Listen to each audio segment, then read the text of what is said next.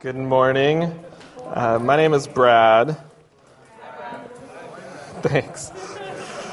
And I'm excited to wrap up the book of Ephesians today before we head into our Advent series, which will start next week. It'll be very fun, very Adventy, and we'll explain what that word means probably next week as well.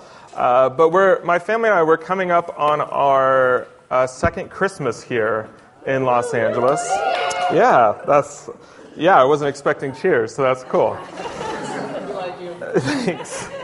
And looking back, as you do at these times of year, at least that's what I do. I like to look back. I'm reminded just about how God has brought us here, what God's done in our lives. We started this journey of coming to LA many years ago. It felt very current, but now you look back like, wow, those things that were happening that led us here were 5 years ago, and God's just been so faithful. I even remember a year and a half ago as we drove the long road from Oregon to Southern California, just realizing besides Mirella being sick and being decommissioned, I remember us being very filled with optimism, like, wow, God's about to do something really great in our lives. We can't wait to arrive. And as we did, you guys greeted us so well. And for that, we're really thankful. And I thought that the transition to being here, like a leader serving in this church, would be really hard.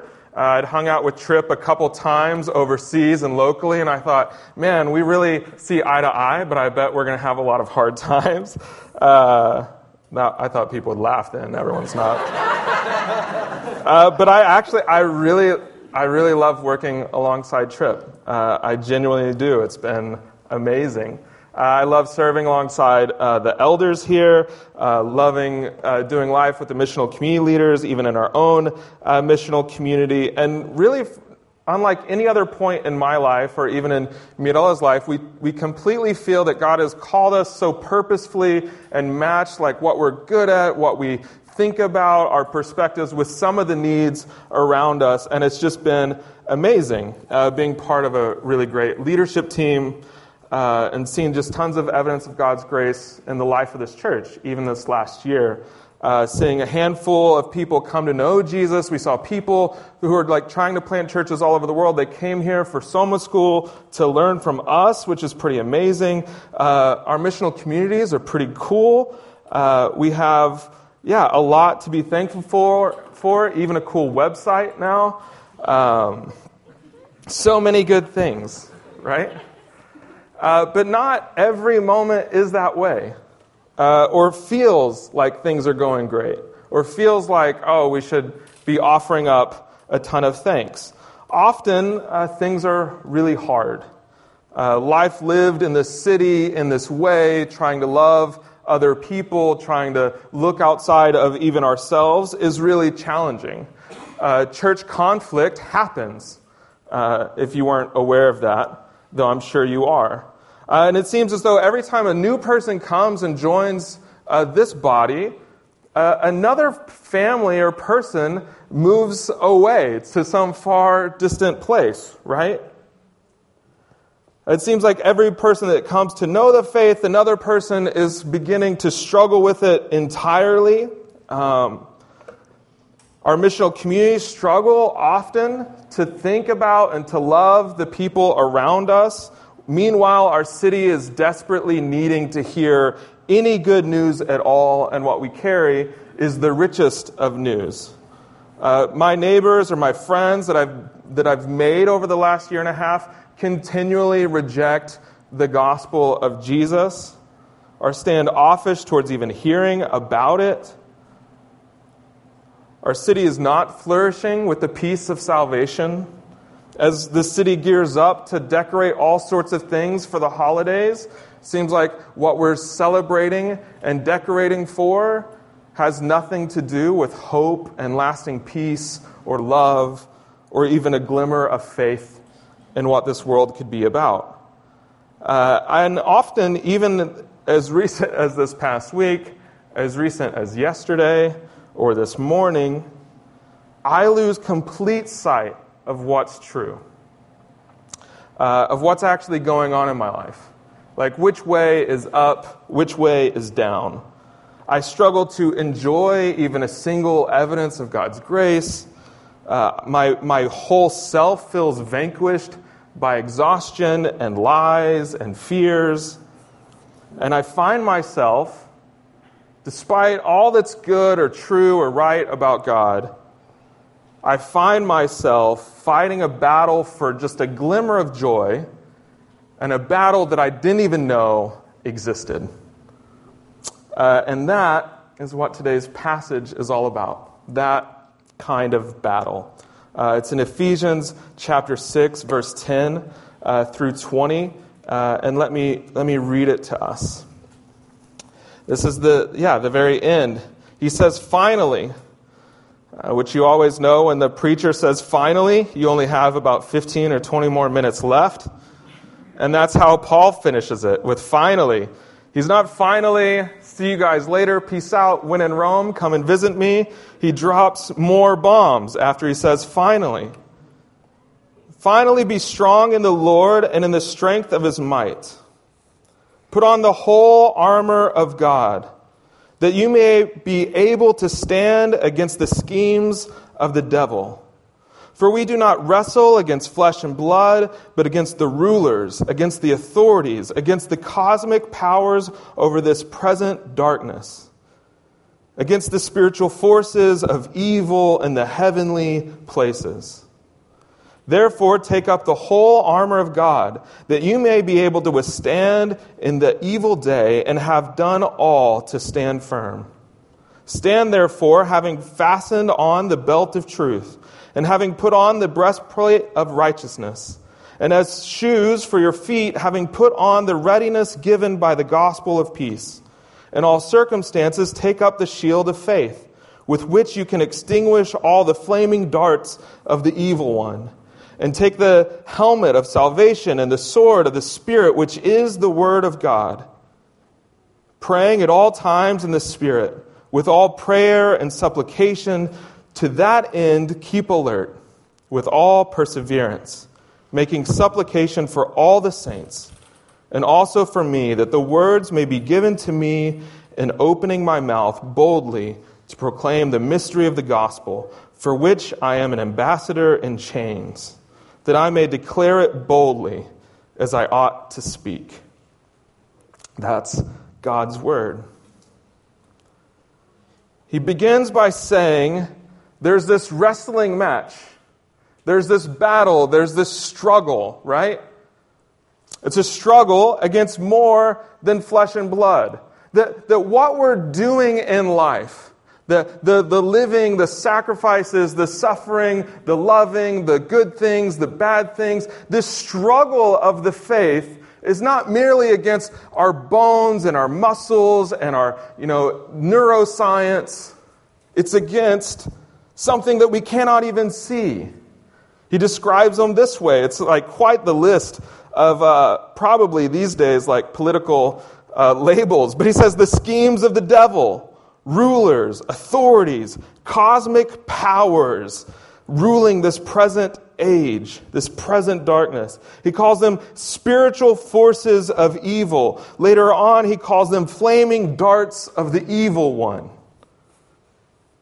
There's this realm, this unseen reality that is motivated, that's also personal, that's evil, and it's set on the destruction of us. And that there's more to what we're fighting against, there's more to our daily lives than just what we see and what we hear. Not sociology, though that can be so important to understand how people work. For example, Tripp and I have been trying to get you guys to not walk out this door for a really long time, and we put all these obstacles, the same for the gate over here, and yet people like little mouse rats continue, to go wherever you actually want. Sociology can be very important, but Paul's saying, no, this isn't just a matter of figuring out how people work. Or taking personality tests. You're fighting against more than the Enneagram. Or psychology.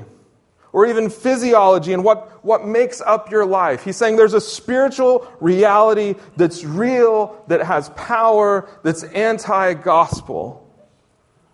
And now some of you might say, there's no such thing. In our really good enlightenment minds, we might say, well, show me the scientific method that was done by Paul to prove that there's cosmic powers, that there's a present darkness, that there are even evil forces at play. Show me the experiment where you had a closed group and a variable group, and then at the end you could see, yes, the demons really attacked this one. I was in a class in seminary about spiritual warfare. There were a lot of good things about it. The lecturer, my professor, is a really great person, but I don't really remember that much about the class. What I remember the most about the class is we were taking a break one day, and one of my colleagues who was also, he's an African person who was serving on the campus. It was like his job as an international student. He was the janitor, and he came in one of our breaks and was taking the trash out, and someone asked him, well, hey, what do you think about spiritual warfare and this? We were reading this passage. What do you think about this darkness and the flaming arrows? He says, oh, it's completely true. It's completely real. I've seen it in my villages. I've understood. I've experienced it myself, of this incredible darkness lurking. I've seen it destroy people's lives. Complete wars started because of the evil that exists in this world. And then one of my classmates asked him afterwards, but if that was true, wouldn't we experience that here in the West? In our city. And then my friend became very serious, and he said, oh, no. I've never experienced or seen pervasive evil and the power of darkness like I've experienced in America. Because you people don't think it exists. Because you don't think that there's any evil force. You put it on, well, this person was raised a certain way, or this is just what's happening in our world, and you do not see or acknowledge that there is something beyond flesh and blood. Now, others of you might say, yes, there are demonic powers, the schemes of the devil, and they're in everything. Everything can come back to the devil made me do it. Growing up in Lisbon, Portugal, we were missionaries surrounded by other sort of traditional missionaries. And there was one family in particular. I would babysit for this family, and they saw the devil, like behind every corner and every cabinet or circumstance. I can remember they would miss the train, which was a regular occurrence. Spiritual warfare. The devil just doesn't want us to, ride this train. Their luggage would get lost as they flew through the airports of Europe. The devil is at work. They would get a cold, a sniffle, a cough. No, the devil is breaking us down. Their children would misbehave, which was often, and they would say, cosmic powers are at work. No, sometimes we don't leave on time. Sometimes germs exist. Sometimes we give our children sugar and never tell them no, and they misbehave. Sometimes the world is so broken, it loses our luggage. See, there's this view that what the devil does is disrupt your life and all of the circumstances of your life. What the devil is really going to do is just break the logistics and interrupt what would make your seemingly comfortable life uncomfortable for a moment. And this is purely an American take on spirituality. That when things are good, God is good. When things are bad, the devil has made it bad. Instead of acknowledging a world that's very broken and acknowledging a peace that comes from knowing Christ that surpasses all understanding and all circumstance. See, the enemy isn't sort of configuring ways to make you annoyed. He's trying to steal your very soul. Not trying to disrupt your flow in the day. He's trying to remove all joy and love and contentment in Christ. The weapons or these flaming darts of the evil one have much more to do with these sorts of weapons that I'm about to describe, these sorts of lies in the midst of your circumstances, much more than the devil doing something to create poor circumstances. For example, the enemy will take something bad or your struggle that you have when you're serving your spouse or serving a friend or you're doing your job that you've been doing faithfully for a long time, and then you hear in the midst of your frustration some simple voice that says, "You are above this. You're above this. What are you doing serving or caring for these people? You don't belong doing this sort of work. You're so much better than that." Or maybe you're caring for friends, or you find yourself in the midst of a community that loves one another, and you're loving them, and you're participating in this grand, wonderful life, and then something comes and tells you, you are actually below this. You don't belong in these relationships. You're not good enough to be here. You don't have what it takes. What are you contributing to this good, friendly community? If they really knew who you were, everyone would understand you've not achieved enough to be in this group, to be part of this thing. Or when you're trying to live this faithful life, doing what Paul has called us to do, walking away worthy of love, and you're doing it all in struggle, you're trying to obey, you're trying to trust Jesus, you're trying to do all these things, you want to see your neighbors come to know Jesus, you put yourself all in, and then you hear, if you were better at this, it would all be easier. But every struggle, every trial is simply proof that you're not good enough. Every obstacle in trying to live out a life of love is really just evidence that, you have no business being here. Or the flaming dart might sound like this in the similar moment. If your dream, if your calling in life, if the passions that God has given you, if they're not happening right now, they never will. You should just give up on living a life of faithfulness and endurance. Or perhaps the most pervasive one amidst a whole variety of circumstances is simply the statement, you are alone. You're alone. No one is coming. No one cares. No one's concerned with you.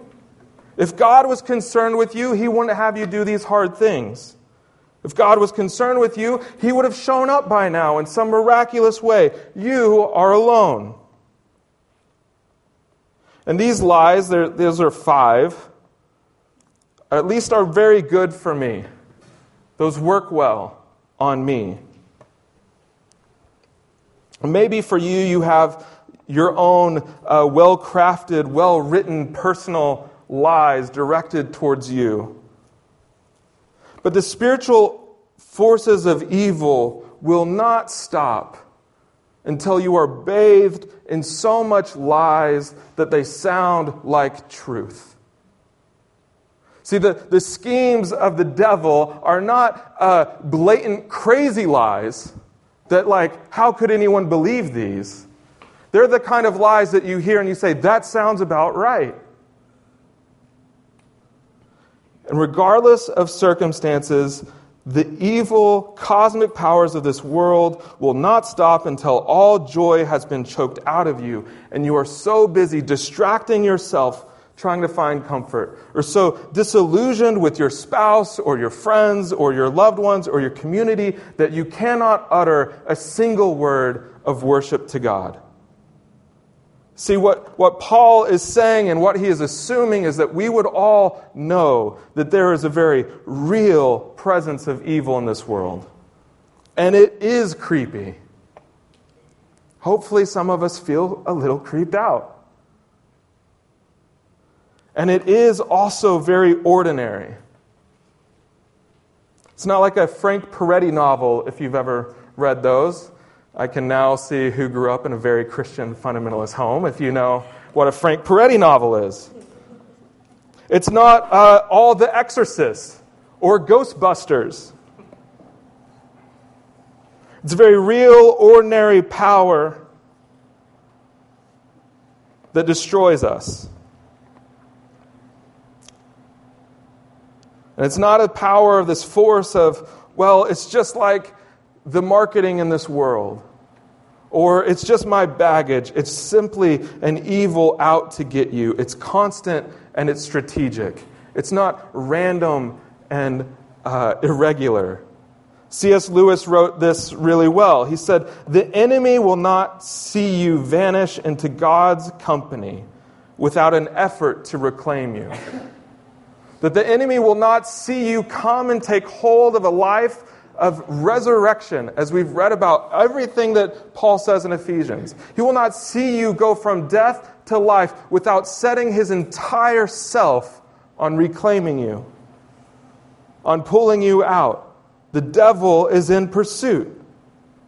And Paul says, remain strong and stand against it in this wrestling match with armor.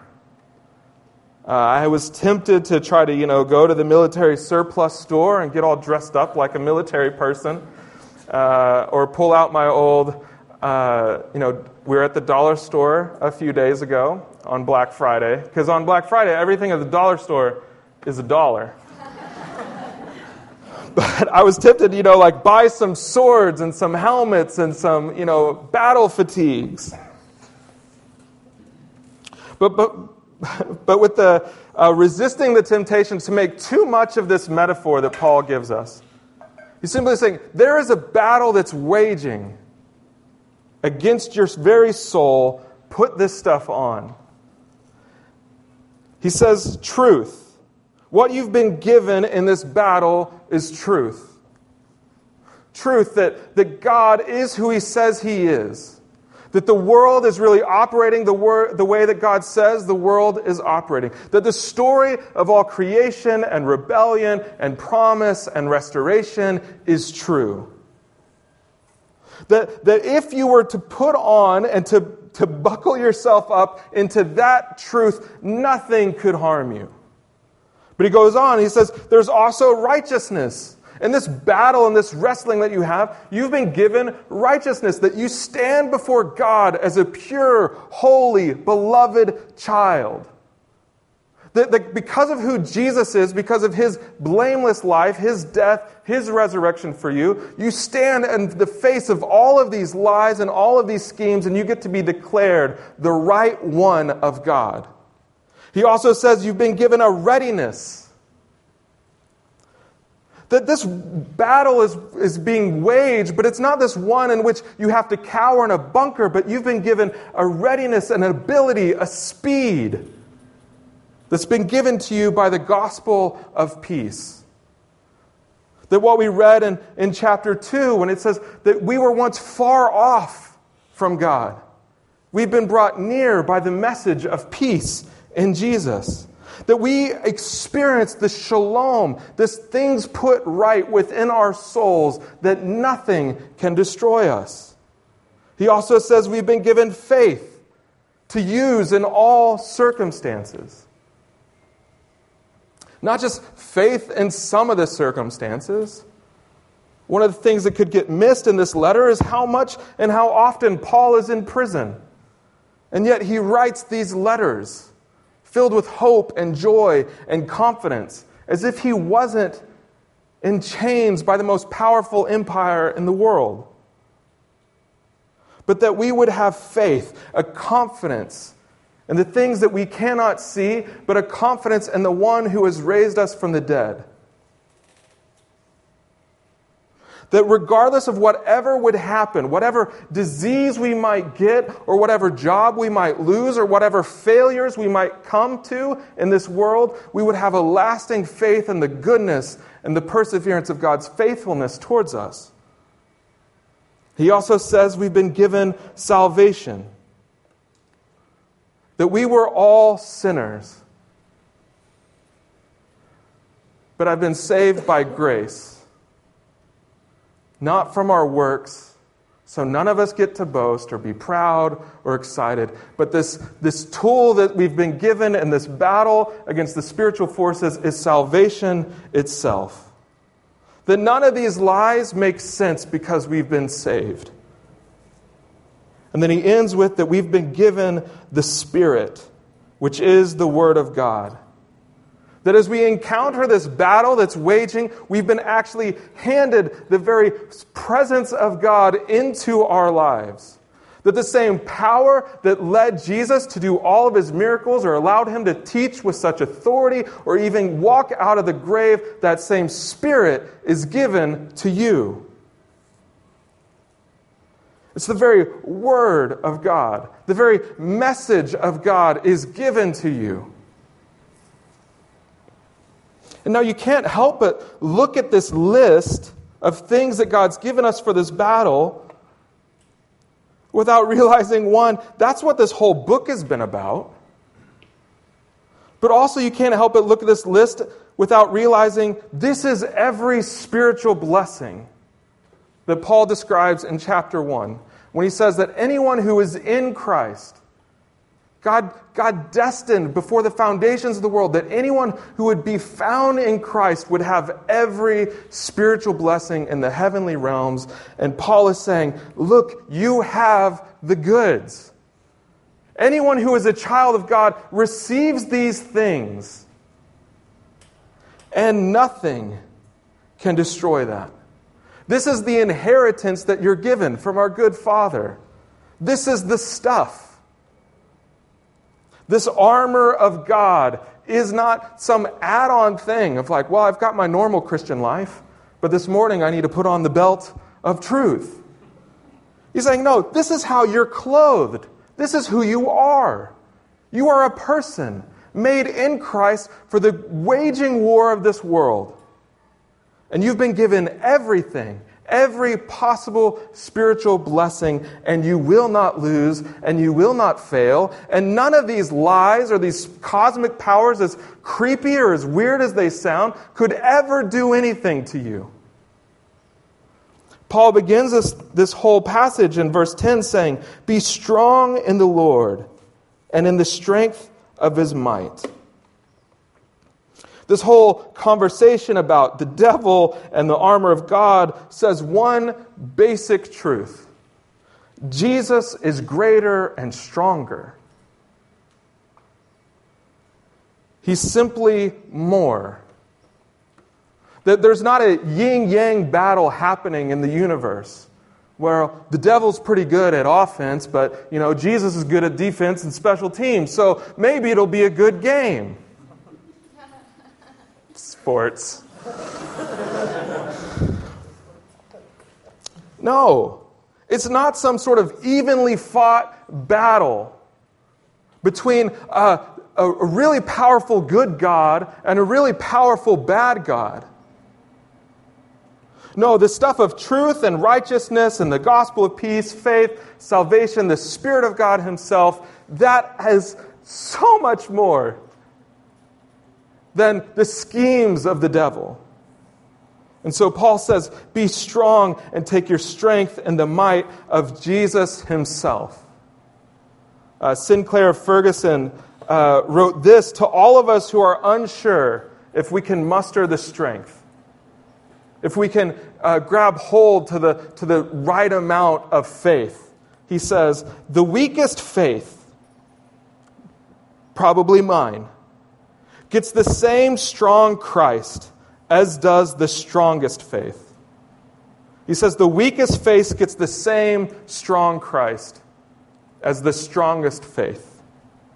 That in this battle for our souls and this wrestling that we do with the evil one, What God grants to each of us is the same resurrected, powerful, over all heavens Jesus. Christ is higher than all heavens.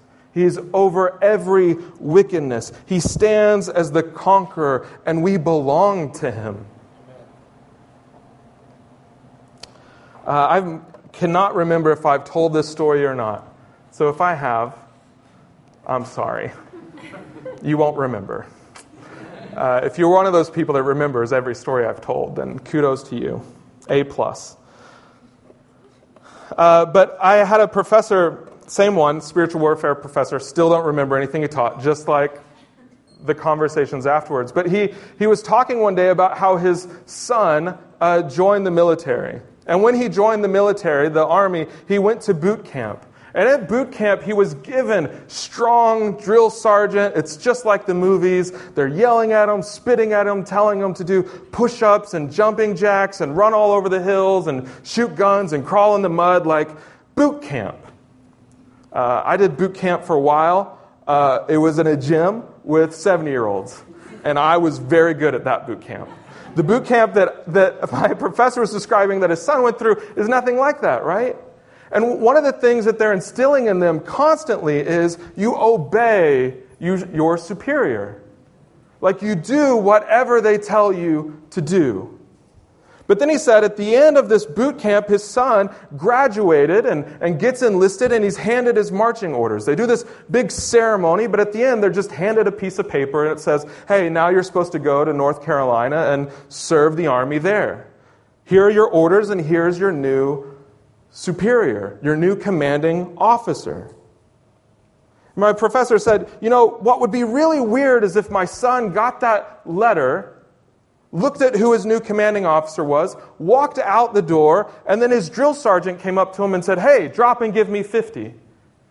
And it would be even weirder if my son said, oh, drill sergeant, sure, and dropped and gave him 50 push-ups.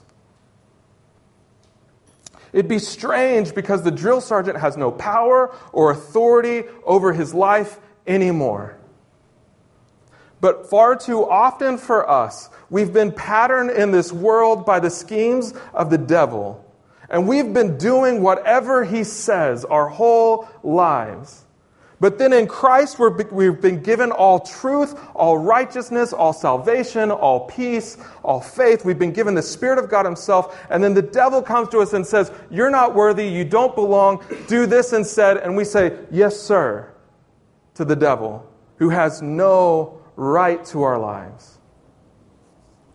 I think that's why Paul continually tells us in this last section, do not allow the schemes of the devil to become the schemes of your life.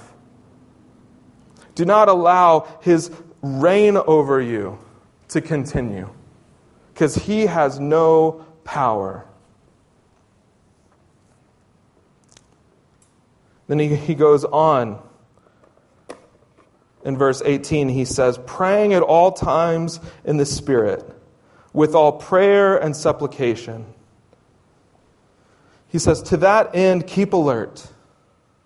To that end, for this purpose, this thing that we're after, he says, to that end, keep alert with all perseverance. Which, that sounds great. I mean, I think that could go, that could be like a motivational book, right? Keep alert with all perseverance.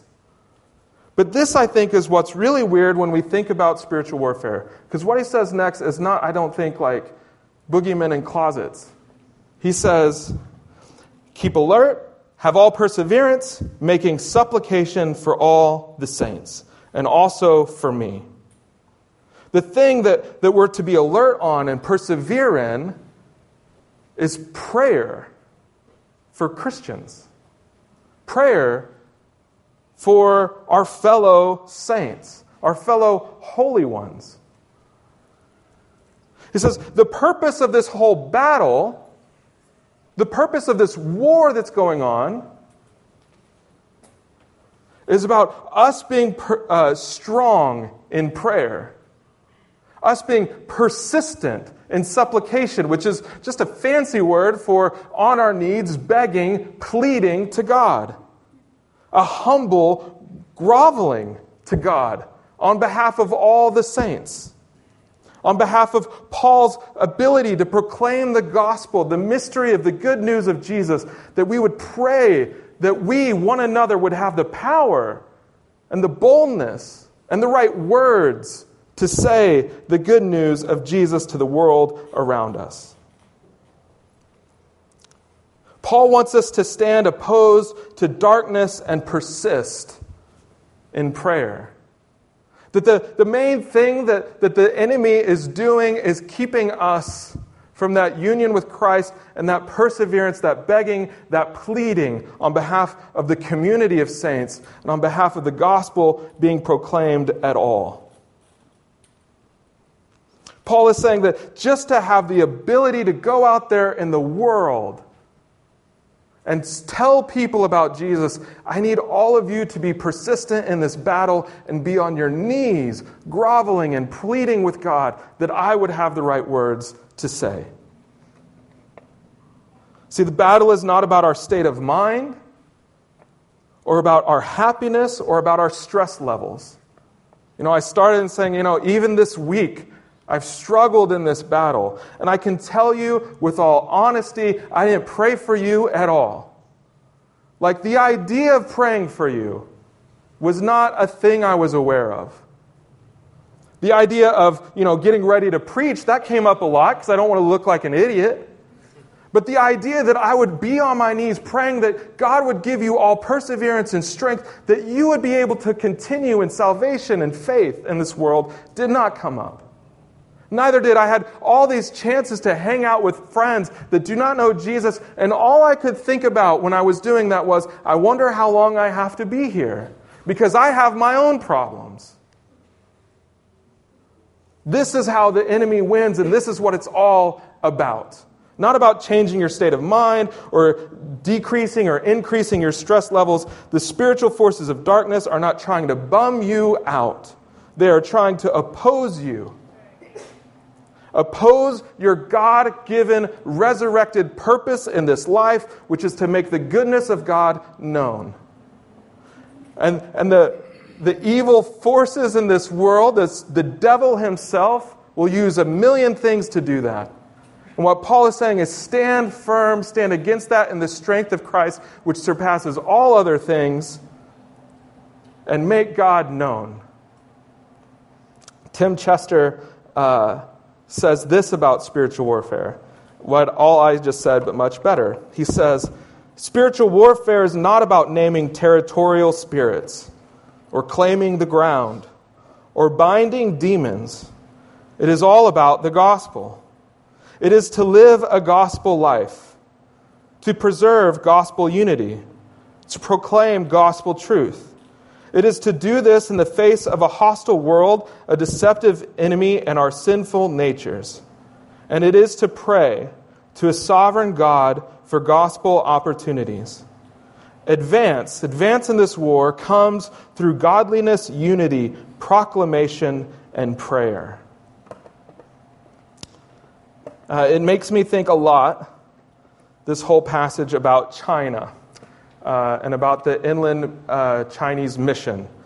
Not about the current state of the Chinese church where there's, thousands of people are baptized every day. They can't print enough Bibles to keep up with the people coming to faith or train enough pastors and good theology to help this work continue. I'm talking about this inland Chinese mission, which existed a long time ago. And it wasn't a movement really at all. It was a handful of these educated elites in England. They were called the Cambridge Seven, so I guess more than a handful. One of them was Hudson Taylor, another Robert Morrison, and they were these people that were given all this privilege. They didn't just go to Cambridge, they went and they were great at it. They excelled in school. They excelled in public speaking. They were on their way to being the most important people in the country of England. But instead of doing that, they all got on boats and went to China. very far from England in every possible respect. And now they're famous. So you can go Google it, or you can find books and books and books by Hudson Taylor and about his life. But they're famous, not for seeing a whole bunch of people come to know Jesus. In fact, they saw very few people come to know Jesus. They're not famous for an incredible good works that they did. They served all the time. I mean, the basic infrastructure of China didn't change while they were there. In fact, by the time of Mao, the first communists in China, and by the time they banned religion altogether in that country, most missionary experts had already written off China as an unreachable, like it will never be reached. No one will ever believe the gospel in that country. That's how they were designated. These missionaries seemingly wasted their lives. These smart, brilliant people. And they were famous for prayer, though. They were famous for getting on their knees every day, pleading with God for a revival that they would never see, pleading for friends that they loved, pleading and asking God, supplication for one to another. They prayed all the time. They spent the best years of their lives laboring without any fruit at all, despite the decades of sharing the good news of God, of learning Chinese, of dressing like Chinese people. They never got anywhere close to what they prayed for. And yet, even today, the house church movement in China that began in the 1960s, nearly 100 years after they were gone, or not that long. I'm bad at math at the moment. A long time after they left. There was a movement that began and erupted in China that was actually built on their foundation of the few converts that they made who made new disciples, of the movement that they created of calling people to pray for China all over the world, erupts into what is now the fastest growing segment of the church in the world. The revival that they prayed for came. It was just decades after they had died. Yet they faithfully served with great personal cost, and they bruised their knees in prayer. When I read this passage, I just think about that as the real battle. In Los Angeles, what we're wrestling with is more than flesh and blood. It's more than like consumerism or people being really committed to their work or being too busy or too much traffic or how expensive it is here or any of those other things. It's more than just a post-Christian secular culture. What we're battling with, what we're waging for in this city is more than what we see, and that battle will be won in prayer. And prayer that we would proclaim the gospel boldly, that we would be faithful, that we would endure, that we would shape our lives around the truth and the righteousness and the salvation and the Spirit of God. So if you don't need to be on your knees, like if you're thinking about your life, your past week or your upcoming week, you're like, there's probably no need for me to be on my knees on behalf of the Christians that I know. Or if you don't need to go and beg to God for the boldness to utter the name of Jesus to your friends. If you're not worried about what you're going to do when you hang out with your friends next. And you're not wondering, I hope God gives me the proper words that the gospel would come to life for them. If you're not considering, when will I set aside time for me to get before God and beg God to give my community hope amidst our unique calling, then you might just be someone who's given up on the battle altogether. The spirit of dark forces are not after you. You're boring. You're not doing like you. They've already won that battle with you. My fear for our church is not that the spiritual battle will destroy us. Like, oh man, I think there's some of us we could just we get taken out by this spiritual battle. It'll wear us down. My biggest fear is that we will not show up for the battle at all. We won't even be there. We'll show up for one another. We'll show up for having a good time together. But the battle that would require us to stand strong in the strength of Christ's might, we don't need. We're not there.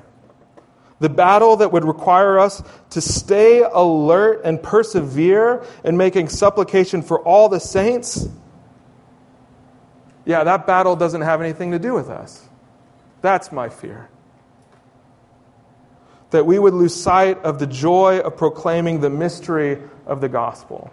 That we would miss out on this unbelievable opportunity to rely on the death and the resurrection of Jesus in every aspect of our lives, because we're giving our entire lives for a revival we might see or not see.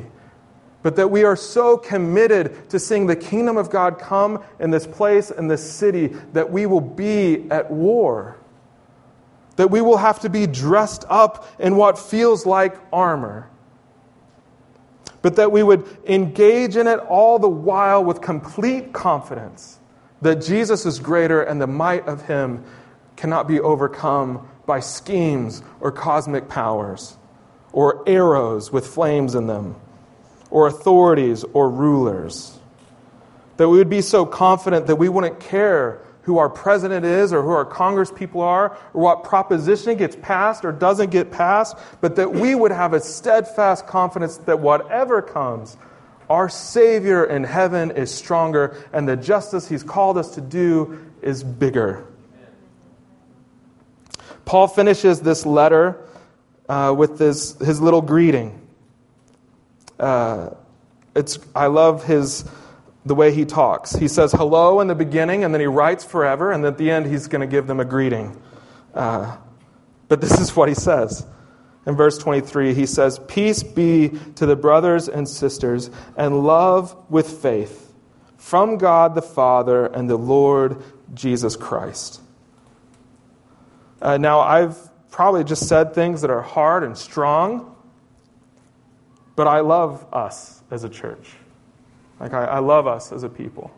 And what I pray is what Paul says, that we would have peace with one another, that we would have love that comes from faith, that comes from our good Father, that comes from Jesus.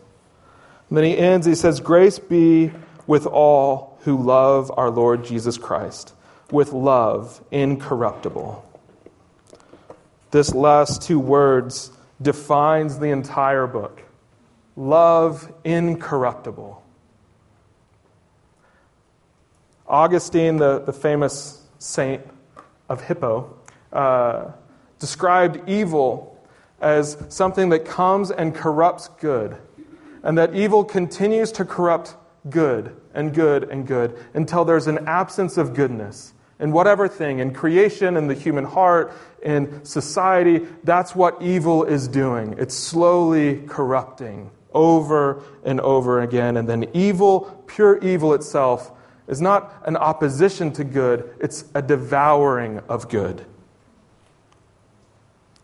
At the end, Paul says, "I pray that you will all love Jesus with a love incorruptible."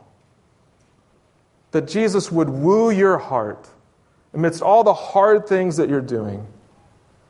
That you would understand the love that that's been given to you. And that our love for Jesus would come without any ability to be corrupted at all. This is really good news. That Jesus has loved and given us every spiritual blessing. That He's called us into a purpose that's so much greater than ours. That we were all dead in sin but have been raised to Christ. We've all been made new as a masterpiece of God. given good works to do, prepared before we were even born to walk in. Let's pray.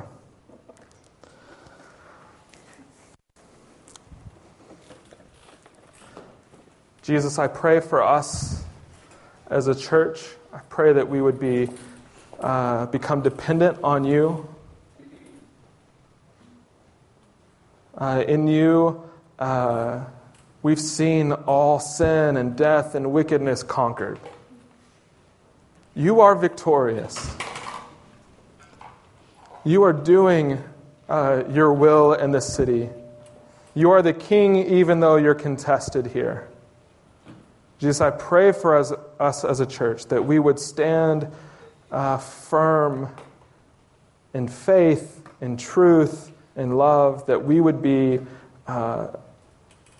just a remarkable people marked by who you are. I pray for these words that were shared. I pray that they would take root and that any confusion I've said would be squared away in the power of your Spirit.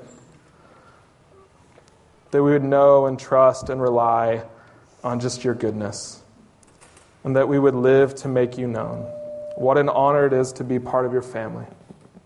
Thank you, Father. Amen.